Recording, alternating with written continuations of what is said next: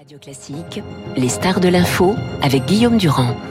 Il faut un préambule, Madame Berman, euh, parce que c'est important quand on interroge quelqu'un qui a écrit un livre. C'est toujours bizarre de ne jamais parler de son livre et lui poser des questions qui sont liées sur l'actualité. Euh, c'est publié aux éditions Taillandais. Je disais ce goût de la littérature qui vous a amené à la diplomatie, à une grande tradition de la diplomatie en France. Euh, et c'est très rare d'avoir euh, trois postes qui fassent partie de trois pays qui sont membres du Conseil de sécurité. Ce que j'ai aimé dans votre livre, ce sont les personnages. En Chine, évidemment, c'est la multitude de ces ministres gouverneurs qui finalement sont aussi importants que des présidents dans l'Europe occidentale parce qu'ils gèrent des parties du pays qui sont aussi conséquentes sur le plan géographique et sur le plan économique que des pays que nous connaissons, l'Espagne, l'Italie et peut-être même le nôtre. Euh, oui, tout à fait. D'ailleurs, ils euh, ont un PNB qui est souvent équivalent à celui euh, mmh. de certains euh, pays européens. Et le système hiérarchique au, en, en, Chine consiste à nommer d'abord des membres du parti. C'est presque, enfin, ça doit être 95 millions de membres aujourd'hui. Mmh. C'est une sorte d'ENA et qui permet de faire carrière. Donc, ils sont nommés d'abord dans des provinces euh, pour euh, faire euh, la preuve de leurs compétences en matière de gestion et d'économie. Ça a été le cas aussi de, de Xi Jinping comme son adversaire Bossilai. Alors justement, j'arrive toujours évidemment à la réalité du livre pour arriver à la réalité de, de, de, la, de la situation. Vous dites que Xi Jinping, c'est le dernier prince après Mao et Deng. Il est arrivé au pouvoir aux alentours de 2010 d'une manière quasiment évidente, mais il a été longtemps donc contesté par un personnage que vous avez rencontré dans plusieurs villes, notamment avec Jean-Pierre Raffarin, parce qu'il a été maire de deux villes importantes, qui s'appelle Boxilai, qui a disparu, mais qui était un personnage fascinant, dites-vous, parce que vous l'avez vu, nous on l'a pas vu à la fois populiste, mais un côté Kennedy, euh, beau mec, pardonnez-moi l'expression, mais en même temps euh, extrêmement chaleureux et très pro-occidental, et puis tout d'un coup euh, brutalement euh, extrémiste. Euh, oui, tout à fait. Il l'a un peu joué euh, à l'occidental, c'est-à-dire en faisant appel mm. au peuple et en faisant une véritable campagne pour entrer dans euh, le mm. sein des saints, le, le comité permanent. et bah, il, il, a joué, il a perdu. Mm. c'est violent. Hein. L'arrière-cour de tous ces gens que vous décrivez, c'est une arrière-cour qui est hyper violente. Oui, tout à fait. Mais en général, ça se passe, comme on dit en Chine, derrière le rideau. On ne voit pas ce qui se passe. Mm-hmm. Et justement, ce qui a changé avec avec c'est que euh, il a fait une vraie campagne. Alors, il a été ministre euh, du commerce extérieur et il était très apprécié parce que considéré comme pro-occidental. Et c'est vrai qu'il avait une certaine aisance.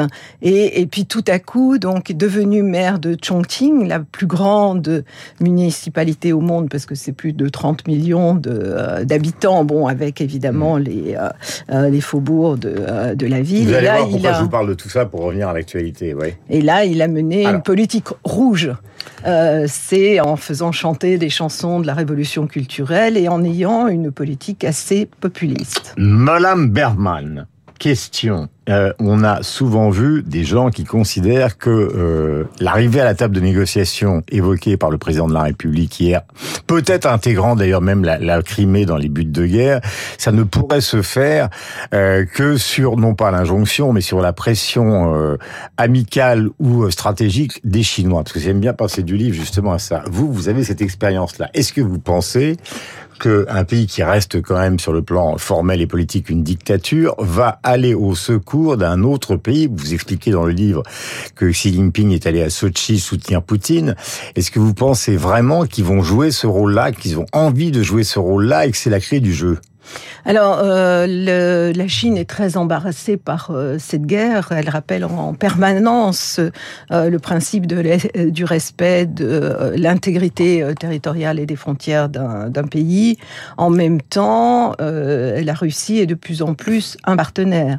au moment de, des Jeux olympiques d'hiver, quand Vladimir Poutine s'est rendu en Chine, ils ont déclaré un partenariat sans limite. Bon, depuis... ça euh, perturbe en fait euh, l'économie mondiale et euh, la vous Chine les sentez plutôt vous les sentez plutôt réticents ah, je les sens réticents sur la guerre mais pas prêt à lâcher Poutine non plus, parce que euh, il y a un principe dans les relations internationales, c'est que mm. l'ennemi de mon ennemi est mon ami, et dans la mesure où euh, les euh, Américains ont bon déclaré une forme de guerre froide hein, à mm. l'égard de de la Chine, la Chine sait qu'elle sera la cible principale, donc elle n'a pas intérêt non plus à s'aliéner la Russie. Et au cours des toutes dernières années, c'était pas le cas même au début de mon séjour, il y a eu un rapprochement des relations pour cette euh, raison-là, et il y a un partenariat dans le mhm. domaine militaire, le domaine spatial. Alors évidemment, pour le moment, la Chine s'abstient de, euh, de contourner les, les sanctions, ne vend pas de matériel militaire à la Russie, mais hier, il y a eu un vote à l'Assemblée générale pour condamner les annexions, et euh, la Chine, comme d'autres grands pays, hein, comme l'Afrique du Sud, comme l'Inde, euh, et au total, une cinquantaine des pays ont refusé de, voter contre la Russie.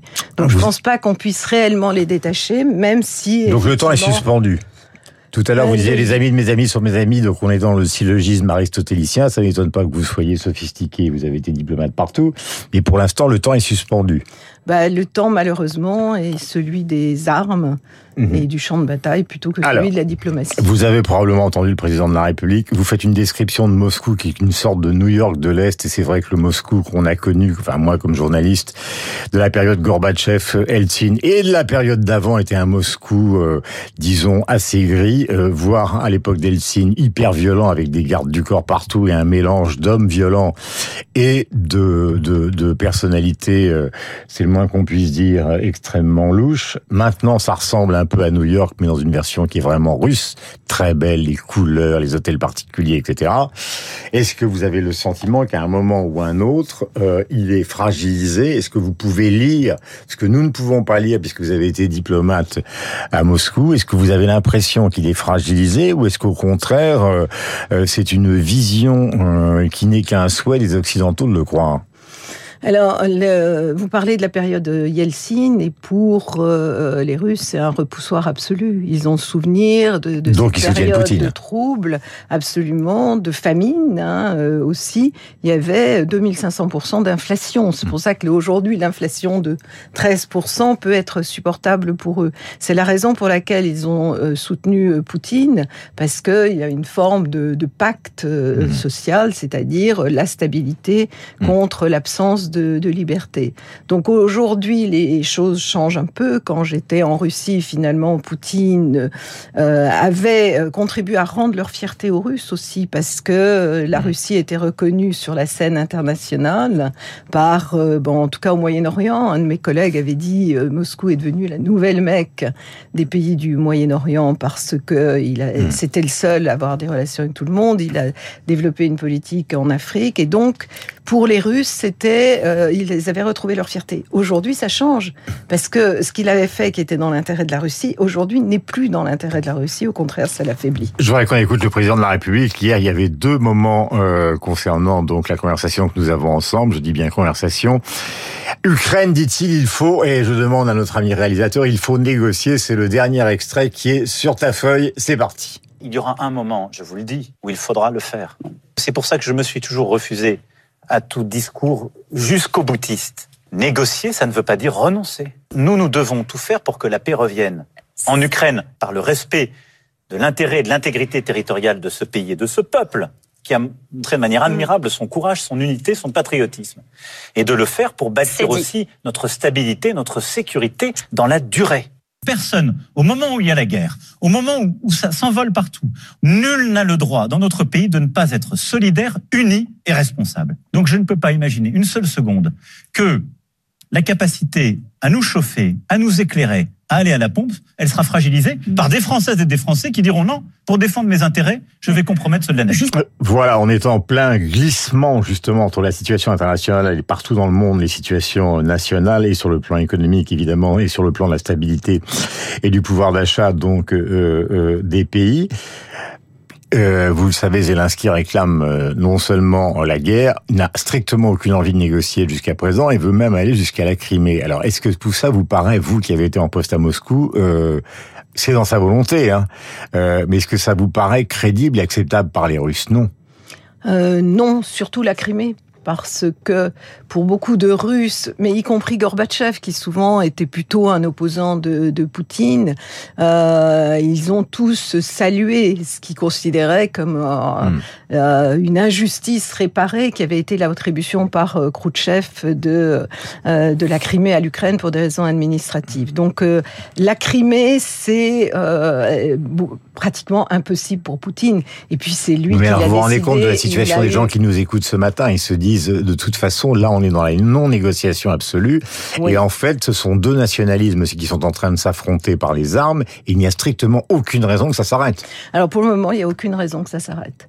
Euh, pour euh, les Russes, alors l'aberration, c'était l'annexion de ces territoires euh, qui sont même pas contrôlés par euh, par la Russie, mais je pense que effectivement la Crimée pour eux est non négociable.